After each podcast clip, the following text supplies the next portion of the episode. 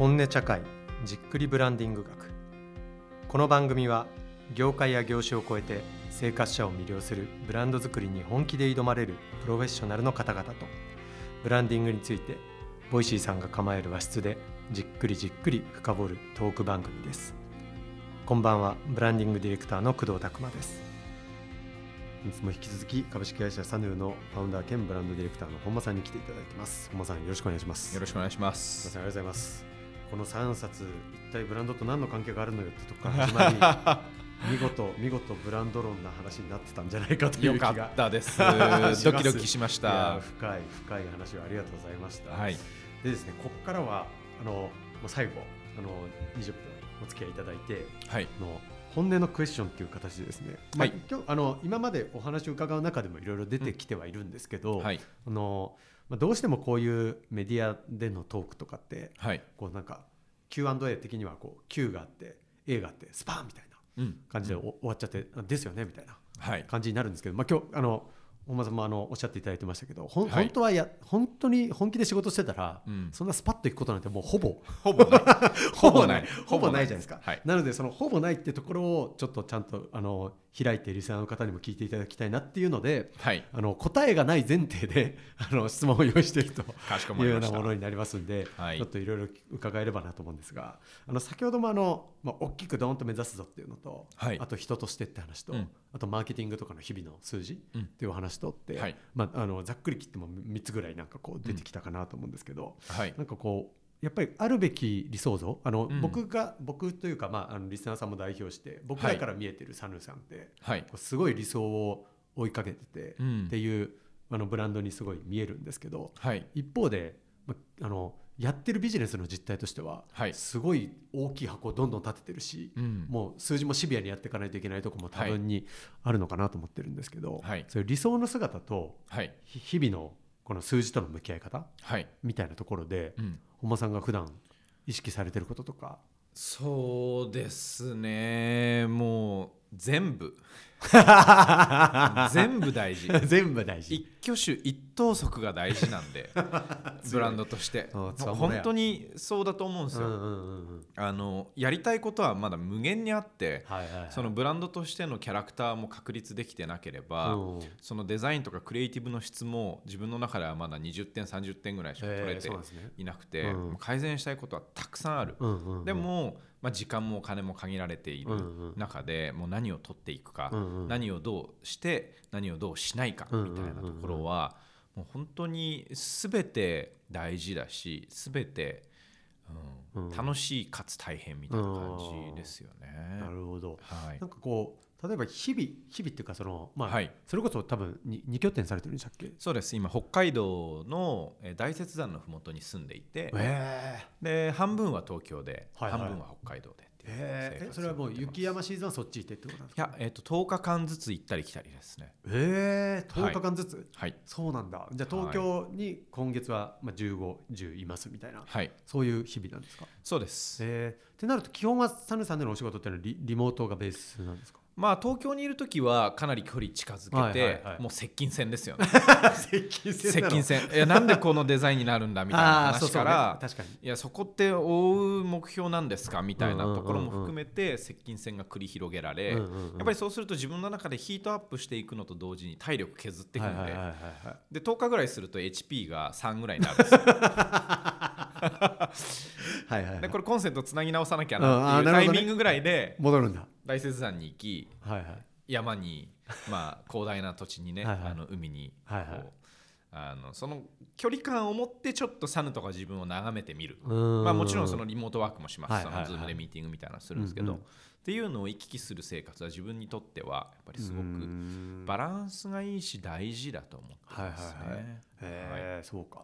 じゃあその例えば週なんていうんですかねその数字を例えばエクセルシート見なきゃいけない時もあるじゃないですかおそはいらく、っはい。ていうのって大体どんな、まあ、毎日見てるみたいな感じですか？いやエクセルシートは福島源の方があそうか。100万倍ぐらい見れるんで はいはいはい。エクセルシートは月に0.5回ぐらいしか そうか強力な相棒がそっちがっちり固めてるから。あの僕があの逆立ちしても勝てないんで、はい、そっちはももううそっちはも源う頼む。てて。ではいはい。テニスのダブルスみたいな。なるほどなるほど。そっち頼む。なるほどここっちはなんとか俺するわ、そうか絶対こっちはもうう打つからみたいなはい。感じでやってると、そうです。えーけど一方でこうちゃんと接続しないといけないみたいなところがたくさん出てくるわけですよはい。ね。なんかしうんかつ接続するのが難しい場面もたくさん出てきますよね、やっぱり数字とブランディングとかうん、うんね、あの数字としたそのディティールみたいなところはいはいがはいはい。常に相反するところにあるので、なるほど。それってなんかさっきもおっしゃってましたけど、まあ、ブランドって言ったら全部関わる、まあ、はいプライシングから何から全部関わるってお話でしたけど、はい、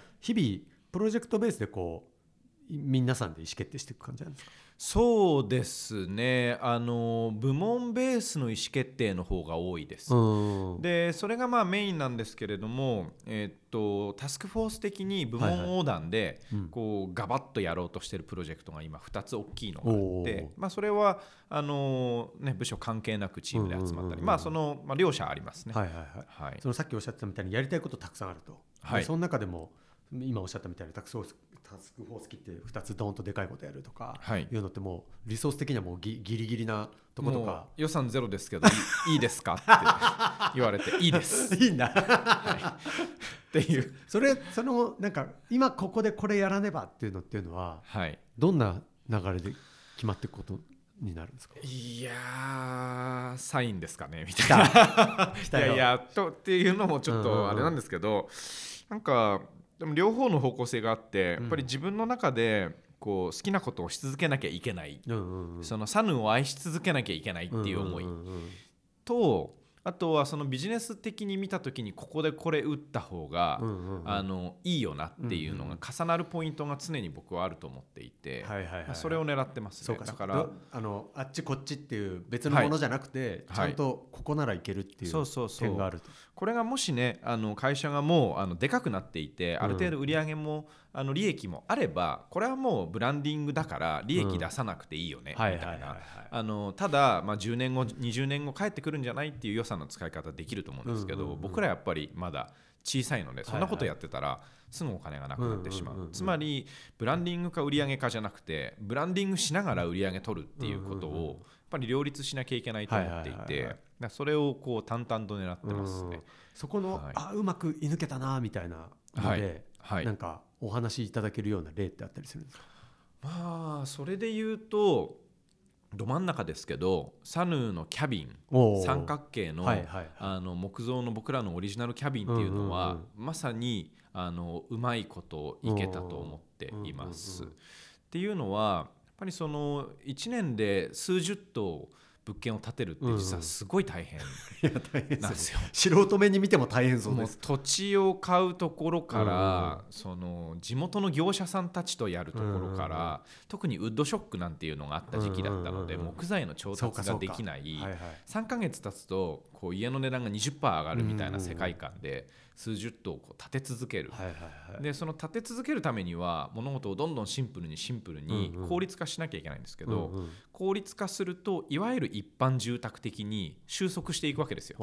そのはい、坪いくらに抑えようとするあと何でもない形じゃはないくなはいはい全部こうこん梱包四され角たものになっててそうですそうです、四角くてペナペナで、はいはいはい。まああの誰誰でも過不足のない家みたいになっちゃう,、うんうんうんうん。でもそれではサヌのブランドは体現できないっていう中うんうんうんうんでどうキャラクターを発揮しながらその哲学を機能に織り込みながら、でも単純化して建てやすくするかっていうのを考えて考えて考え抜いた先にあのあの台形の建物になってまして。あれはそのブランディングというものとあとはその売り上げを担保していくという両者にあのうまくフィットした形なんじゃないかなと思いえ面白い。確かにそうそうかそうですよね。だからさっき冒頭おっしゃってたみたいにどこでもドアじゃないですけどあれがはい。いろんなとこにあって、はい。お家から出てったら全然違う景色広がってるっていう効果もあれがあってこそですもんね。はい。なるほど、そうか。じゃああれももう、まあ、当然ながらもう自然抜刀っていうかはい。いろんなプロセスであれ作られてるもう ADX っていうその設計建築,、はいはい。建築会社と一緒にやってるんですけどあのモデルって多分70とか100ぐらい いろんなモデルの中から出てきたものでへもう本当に魂削って作ってるえとと思いますね。めちゃくちゃ面白いですね、はい、それってその今まさに例に出たのでちょっとお伺いなんですけど、まあ、建築家とかうん。いろんなプロの方にはい。その要はあのご自身じゃ届かないようなところにはい。一緒にデザイナーさんと動いたりとかあるはいわけじゃないですか、はい。そこにこう魂込めていくときにはい。本間さんってどどういうディレクションというかはい。それこそブランディレクターとしてのディレクションってどどういうふうにされるんですか？魂込める役です。やっぱりそのディレクションってなんていうのかなそのパッとできるもんじゃないと思うんですよ、その色は赤で形はこれでうんうん。僕らの理念ってこうなんで、こういう建築を皆さん作ってくださいみたいなのって理想的ではありますけど、うんうんうん。やっぱりそうはいかないし、もしそれでやったとしたら自分の想像を超えてくるものが一個もなくなっちゃうんで、い一番大事なのはぱり自分が本当にリスペクトを持ってそこに思いを込めてやっていく、うん。うんでその姿勢に感化されたり刺激されたりいいなって思ってくれて作り手の人設計者の人たちがだったらこいつらに応えるために俺らも本気で取り組んでいこうっていう。そのお互いの本気と本気とかリスペクト同士みたいなものがぶつかった先にうん。両者を超える右斜め上のプロダクトができると思っていてやはいはいはいっぱりそこを狙い続けないとうんいいものが生まれない気がするんですよね。あーいや。めちゃくちゃその通りですよね。それってちょっとあの音声だけじゃ難しいかもしれないですけど、はい。どどどうどうやってるんですか？どうやってるっていうかどういう向き合い方をいやー。もうとにかく例えばすごい時間を使って対話されるとか、そうですね。その時間もそうですし、えーフィジカルで会うっていうのもそうですし、うんまあ、要は目を見て話すみたいなのもそうですし、まあ、自分がこれは違うなって思ったところは明確に違うって伝えることもそうですし、うんななんとなく、まあ、デザイナーさんがそう言ってるから多分これが正しいって引っ込まずに、これなんでですかみたいなところで突っ込んでいく、でその時にマウントを取っていくわけじゃなくて、こっちがあの世襲はいではいはい。お金払ってるんだからこうしてくれよじゃなくて、もっとこうやった方がいいんじゃないですかみたいな、こう対話が繰り返していくっていうところだと思いますね。その時に例えばその一個一個のそのプロジェクトにはなんかコンセプトみたいなものがあったりするんですか、あります。よりすがる何かみたいなはい。のが、、それは常にやっぱり作るようにしてますね。うんじゃないと帰ってこれなくなってしまうはいはいはいはい。ので、とはいえコンセプトが毎回きれいに形作られるかというと、まあ、そんなこともなくてうまくいく場合もあれば途中でそれがこう何だったっけって戻んなきゃいけないこともあって、ただそういうものを大事にしてる人たちと組んでることはもう間違いない、のでははい、じゃあさっきのじゃあ三角形で荒らす時って、あの空間に関してははい、どんな最初にまず本間さんがコンセプトを立ててるんですか？そうですね。あの何個か立ててまして例えばあの自然の中にある家は白い器のようなものであってほしいって僕は言っていて、まあ、白い器に例えばハイビスカス乗せたらハワイになるし、うん、松を1本乗せたら日本になるし、やっぱりその自然の植生って実はその地域を全て表しきってると思っていてまあデザインの最たるものなんですよね。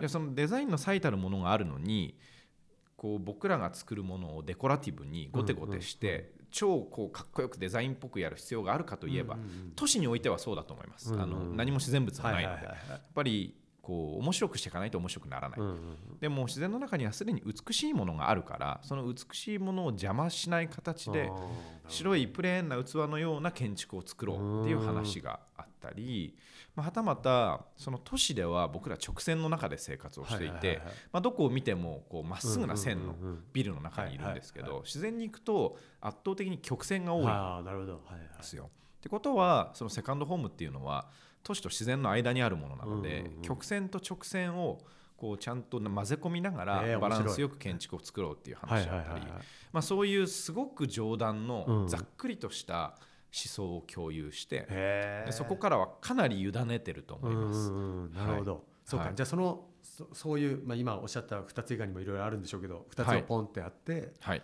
でこれをまずお伝えしてっていうところから始まるんですか？はい、でそれについてもああだこうだっていう議論があって。その特に ADX 安西幸太郎さんの場合は、はいはいはい。ああだこうだという議論を全く経ずに なるほどあのガン無視して向こうが出してきた あれ？っていう、あららってでそこにサステナブルな、まあ、でっかいトピックが入ってくるんですけど、はいはいはい。まあ、実は裏話で言うとあれは四角いキャビンになるはずだったんですよ。でおおそうなんだ。そう初初期のローンチした時のパースは四角いキャビンに、はあ。まあ、でっかいガラスが入ってて、まあ、誰が見てもかっこいいと思うような、うんうんうんうん。まあ、欧米にある形のキャビンだったんですね。うんうんうんただリリースする数日前にうん。安西幸太郎がうん「ヘロ君こっちで行こう」って言って持ってきたのがあの台形のちょっと気持ち悪い形のキャビンで「これ幸太郎さんこえこれ?」みたいな。四角形のやついや絶対こっちの方がいいよ」みたいな曲線と直線あるしさ。言ってたじゃんみたいな。言ってたじゃん。いやマジかって思いながらそれでリリースかけてでもそれがやっぱり、まあ、いいものって特にもう時間をかけないとかっこよさが伝わってこなかったりするじゃないですか常に。はいはい。あのかっこよすぎるものってかっこいいかどうかを認知しないんで。なるほどね。なるほど。ははいいはいはい。だからそういう意味で時間を経て今ぱりマスターピース化してますけど、うんはい。へえ面白い。そうか。でも今今のは本当一例でっていうのが例えばもうこれを入れる家具とか。はい、全部において。一個一個に、はい。なんでこのじゃあなんでコーヒー豆で用意するんだっけみたいなことそうですそうです。あるわはいけですね、だから基本的には僕自身が常にものづくりにびっくりしてたいので自分が思い描いたものを思い描いた通りに作ってくれる人を探してるんじゃなくて、はいはいはいはい。僕らが作りたいものの上をこう出してくれる人たちとうん。一緒に仕事をしてたい、そうかでそれがなんか2回目の企業というかその、はい。サヌだからこそできるとか大きおっしゃるくするってことです。でできることっていうのでチャレンジそうそうですそうです。人と一緒にやるからこそうん。できることですよね、へえめちゃくちゃ面白いですね。そうか。なるほど、ありがとうございます。ちょっと今のにちょっとひも紐づく話かなと思うんですけどもともとサヌさんの場合って、まあ、さっきおっしゃってたみたいにその、まあ、アンダーグラウンドというかそのサブカル的に入っていって今はどどんとうん。もともとでかいとこ目指すっていはい。うお話あったと思うんですけど、はい。まあ、今どんどん拡大される中ではい。おそらくそのいいわゆるこういうものよってそのサヌこういうので好きっていう形自分たちがはい。想定している形でうん。入ってくるユーザーさんとは違うタイプのユーザーさんとか、はいはいはい。まあ、あのユーザーさんだけじゃなくていろんなパートナーさんとかもはい。多分こうもちょっと違うものとかもはい。どんどん大きくなるごとに増えていくのかなと想像するんですけど、なんかそんな中でこうゆ譲れることと譲れないこととかはい。なんか日々あるのかなと思うんですけど、うん。そこってこうこの、まあ、仮に3年あった中のこの直近の1年とはい。最初の1年ではい。広広がりとかはい。ってこうすごい感じるものってあります？かそうですね。なかなか難しい質問でやっぱりここは譲れないっていうものがまだ見えきってないえーです面白い。あのー抽象的には言えます、やっぱりその地球にとっていいことしかしたくない。うんうんしデザインが優れた美しいものしか世の中に出したくない、うんうんうん。40年愛されなければ家は家じゃなくなってしまうので、うんやうん。っぱり長く愛されるものを作りたい、うんうん。まあ、それはもう絶対に変わらない。かつそのリスペクトを持って人と接する。それはスタッフに対してもだし、僕らスタッフと施工者さんとかはい僕らスタッフとメンテナンスの業者の方々も含めてやっぱりリスペクトを持った関係性を作る、まこれはもう絶対譲れないし、そこがずれるなら決定的な間違いとして修正をしていく。ただしことをもう少しディティールに入っていってじゃあ四角形なのか三角はい形ないのか丸か楕円なのかはたまた5万円なのか6万円なのかサブスクなのかホテルなのかみたいなものは実は僕らにとってはまださまつなことで。だそっちはもうずっとこう迷いの中にいるというか、あの変更の余地があると思い続けていますね。なるほどはい。なるほどそうか。じゃあもうそれはもう結構前前向きに実験的に日々やってるところがあるってこと？そうですそうです。はい。うんあのもうやってみるしかないなと思ってて、はいはいはい。ただそのやってみるしかないって言うのは安し、うん。ややるのって怖いんですよはいはいはいねは。い。もちろんその金銭的なダメージもそうでですけれども、まあ、自分たちがこう守ろうとしてるものが何かがまだ見えない中で地雷を踏む可能性があるじゃないですか。いやそうですよね。例えば、うん。サブスクリプション自然と行き来する生活っていうものを掲げてるのにじゃあ仮にホテルを作ったとしたらそれはサヌであるのかそうではないのか、人と自然の生活をこう広げてはいるけど、うん。深めてはいない状態がもしあるとしたらそれってサヌのアイデンティティとして認められるかどうかっていうのはぱりまだまだ課題としてこう考えなければいけないなと思っていますね。そうか。確かにセカンドホームっていうのはその自然と共に生きるのをもう一個下のレイヤーとしてかそうですかなりいろんなものを限定しますもんね。そうです。僕ら良くも悪くも何でもできるんで、うん。シャンプー作ってもいいし、別にあの芝生を売ってもいいし白菜栽培してもいいですよ、リブイズネイチャーなんで、はいはいはい。でもそのリブイズネイチャーというでかい傘の中で我々は何者であるかを定義するっていうのが面白いそうか。まだ数年かかりますね。そうか。じゃあサヌっていうのはそのリビューズネイチャーが一番ど真ん中で、はい、まあの中の今一事業としてやっているのがセカンドホームの可能性もそうです。あるんですね。だか。ら30年後振り返ってみたらセカンドホームは本当の皮切りに過ぎなくて、あのシャンプー屋になってるかもしれないし歯磨き粉屋になってるかもしれないし、ファーストホームを売ってるかもしれない。はいはいはいそうかそうか。それはまだ誰にもわからないですよね。ちなみにそのさっきおっしゃってたホテルかどうかとかっていうところって、はい。ちょっとあのきリスナーの皆さんにも面白いからと思って深掘りで質問なんですけどその、、はい。い、わゆるホテルで観光客って言って、はい。観光で行くのと、うん。そのまあ、セカンドではありつつもホホームい。うので行くっていう、はい。そのまあ、あある種住住民というかはい、で暮らすのってやっぱ全然違ってくるんですか？全く違うと思います。うん。あのーばあちゃん家の庭って俺僕ずっと言ってるんですけおどーなるほどね、そうやっぱりばあちゃん家の庭の木が元気だったら、うんうん。まあ、元気だなってなるけど例えばペットボトルが落ちてたら拾うし、ばあちゃん家の庭の木がすごい枯れそうになってたらあこればあちゃんどうしたの？みたいな柿の木今年なんないねって気づいていくじゃないですか。でもそれがワンショットで、あのー初めて行ってただ帰ってくるところだったら気づきがないんですよね。うんうんうんうんうん。だから楽しいけれど気づかない。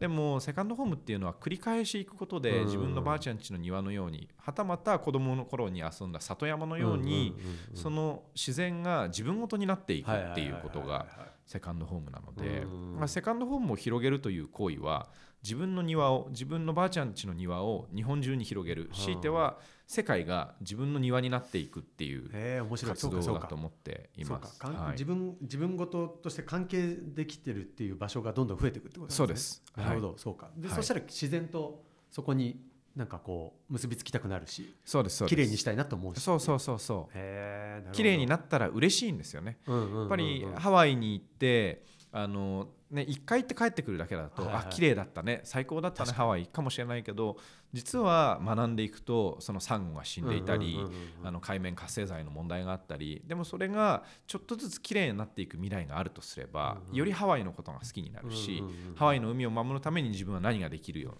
できるかを考えるようになる。はいはいはいはい。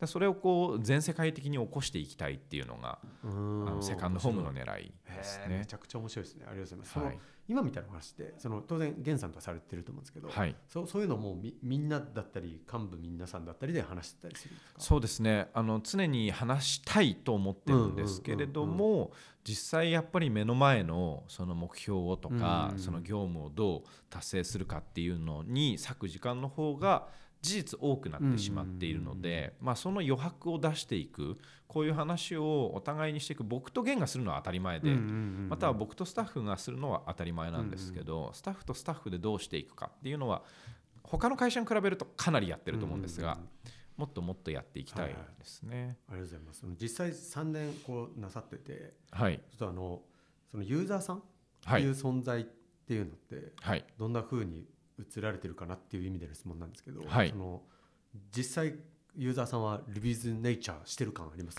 そうですね。あのかなりしていただいてると思います。例えばもうずっとスキーやってなかったけど、冬サヌに行って、まあ、暇なんでスキー場行ってみたと、で子供と行ったらすごい楽しくて、はいはいはい。はい子供がハマって、はい。もう今スキーめっちゃやりまくってます、うんうんうんうん。みたいな話とか、あのーやっぱ嬉しいですよね、うんめちゃくちゃいい話ですね。はい。うん。なので皆さんやっぱりその都市にね、うんあの生活してる方がほとんどですし、うんうん。どっちかっていうと超ディープに入っているというよりうんうんうんうん。は、まあ、これから自然を楽しみたいと思ってる方が多いので、まあ、その人たちが、まあ、よりこう楽しんでいけるはたまたこうディープに入っていくためのはしごというかうん。ラダーみたいなものをちゃんとこれから作っていきたいなとは思っています。ー。面白い。僕もあのお邪魔した時にすごい思ったんですけど、はい。ちょっとあのごめんなさい。いどういうふうに受け取っていただけるか微妙な言葉遣いかもしれないですけどめっちゃ暇だなと思ったんですよ、はいはいはい。はい。それすごいことだなと思って、はい。なんか家族みんなで行ってはい。すごい退あの退屈じゃない退屈じゃない暇っていうのが、わかりますわかあります。る空間はい。っていうのってなかなかなかったなと思って、うんもうないですよまさねやること。だからあの自然のこと分かってる人じゃないとはい。楽しみ方も分かんないかいらやそうなんですよ。常にシンプルな道具って、うん。道具の使い方がわからないと何にも使えない、うんまあ、ナイフとかそうですけど、うんうん。でもこう分かろうとするまたは使っていくうちに少しずついろんな使い方が見えてくるっていうのと一緒でうん。セカンドホームも、まあ、これしてくれあれしてくれ何時にこのツアーでここでお土産を買いましょうみたいなことは僕ら一切言わないので、あれこれってどうやったら楽しめるんだっけうんっていう思考をみんなに楽しんでほしいいや。そうですよね。はい僕登山始めてすごいカメラ好きになったんですけどはい。すごい写真と撮るのが好きになったんですけど、はいサヌーで何気なく、うん。別になんかこうすごい目立った何かじゃないものとかを撮るのとかがめちゃくちゃ楽しくて、はい。なんかそうそういう空間がありますよね。なんか。そうもう余白を作りたいです。はい。いやー面白い。ありがとうございます。じゃあそんなセカンドホームじゃないシャンプー売ってるかもしれないサヌーっていうのもはい。これからあるかもしれないということではい。ちょっと今後もぜひまたあの1年後お話聞いたら全然違う話が出てくるかもしれないので、ぜひまたお話伺えればと思います。はい。はい、ありがとうございます。あの最後にですね告知を何かあればっていうところがあるんですけど、そうなんですよ。あのー千葉の館山、おえー内海ですね、うんうんうん。その静かな海に面した本当オーシャンフロントのサヌがオープンするんですけど、はいはいはいなんとその、まあ、サヌコンドミニアムっていう名前になるんですが、えー、と海を眺めるお風呂がついていておサウナがある。おサウナあるんですね。サウナがえついてるんですよ。それが今までその月額制で僕らサヌってあの入らなきゃいけなかったんですけれどもいわゆるまあ掛け捨てのような形なんですよね。が買えるようになります。えーなるほど。であのコーナーズという名前で、うんうんうん。あのえー、と一括であのお金支払っていただくと、まあ、あのずっと、まあ、そこをこう使用できる、うんいわゆる不動産としての権利を変えるっていうようはいな新しいサービスがへローンチしましたので。シェア別荘的なものそうですか？そうですはい。なので保険でいう掛け捨てかはい。積み立てかみたいなのが ビジネスっぽい。そう選べるようになっちゃったんですよ。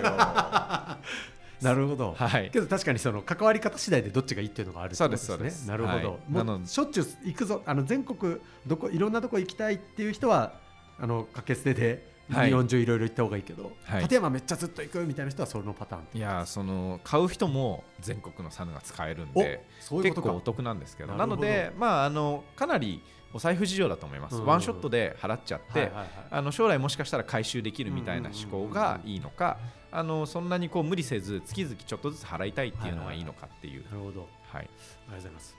まさかの最後にすごい商売の話で、ちょっとこう仕事しないと。すごいキラッ商売みたいな感じで、怒られちゃうんで。いやいやいやすごい素晴らしいお話の数々ありがとうございました本当に、はい。長い時間ありがとうございました、はい。本日のゲストは株式会社サヌーのファウンダー兼ブランドディレクターの本間さんでした。本間さんありがとうございました。ありがとうございました